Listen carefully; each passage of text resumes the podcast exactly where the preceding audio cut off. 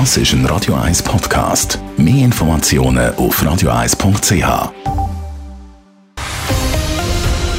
Radio 1 Thema. Es sind schreckende Zahlen, die Pro Senectute Schweiz zum Tag des Alters heute präsentiert. In der Schweiz leiden bis zu einer halben Million Menschen im Pensionsalter jährlich unter Gewalt und Missbrauch. Tendenz steigend. Warum aber sind immer mehr Fälle und warum werden ältere Personen überhaupt Opfer von Gewalt? Nadine Cantoni hat sich damit beschäftigt. Aus Angst und Scham machen nur wenig Opfer eine Anzeige bei der Polizei. Prosenektute geht davon aus, dass es nur in 4% der Fälle zu einer Anzeige kommt. Die Dunkelziffer ist also hoch. Trotzdem hat sich die Zahl der Anzeigen von älteren Menschen, die Gewalt oder Missbrauch erlebt haben, in den letzten zehn Jahren verdoppelt, sagt der Kommunikationsleiter von Prosenektute Schweiz, der Peter Buri Vollat. Die Verdoppelung ist diesbezüglich schlimm, weil sämtliche Gewaltdelikte über alle Generationen in der Schweiz eigentlich zurückgehen, außer die eben im Alter nehmen zu. Das ist äh, besonders tragisch. Pro Senectute erkläre sich die Zunahme damit, dass immer mehr Leute in der Schweiz viel älter werden. Also die Hochalterigkeit nimmt zu, das heisst, oder Pflege- und Betreuungsbedarf daheim. Die Überforderung in Pflege oder in Betreuung von Angehörigen ist natürlich durch das auch mehr gefordert und oftmals findet eben Gewalt im innerfamiliären Raum statt von Betreuenden, von Angehörigen, die überfordert sind und sich nicht mehr anders helfen, als irgendwie Gewalt anzuwenden.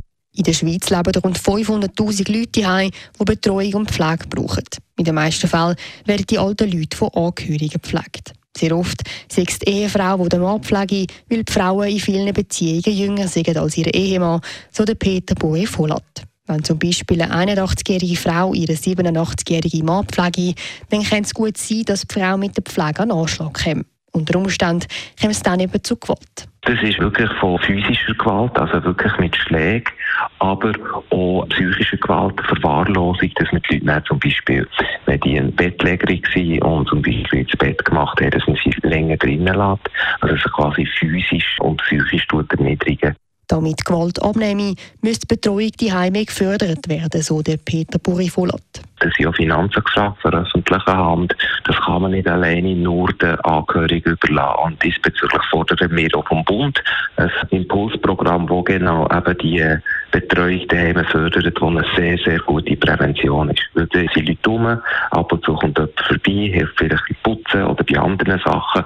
Und dann sieht man vielleicht, wenn da jemand am Anschlag ist und nicht mehr weiter weiss. In Bern haben rund 80 Parlamentarierinnen und Parlamentarier so ein Impulsprogramm gefordert, so der Peter Burifolat.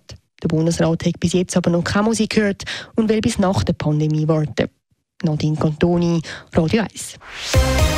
Radio 1 Thema. Jederzeit zum Nachlesen als Podcast auf radio1.ch.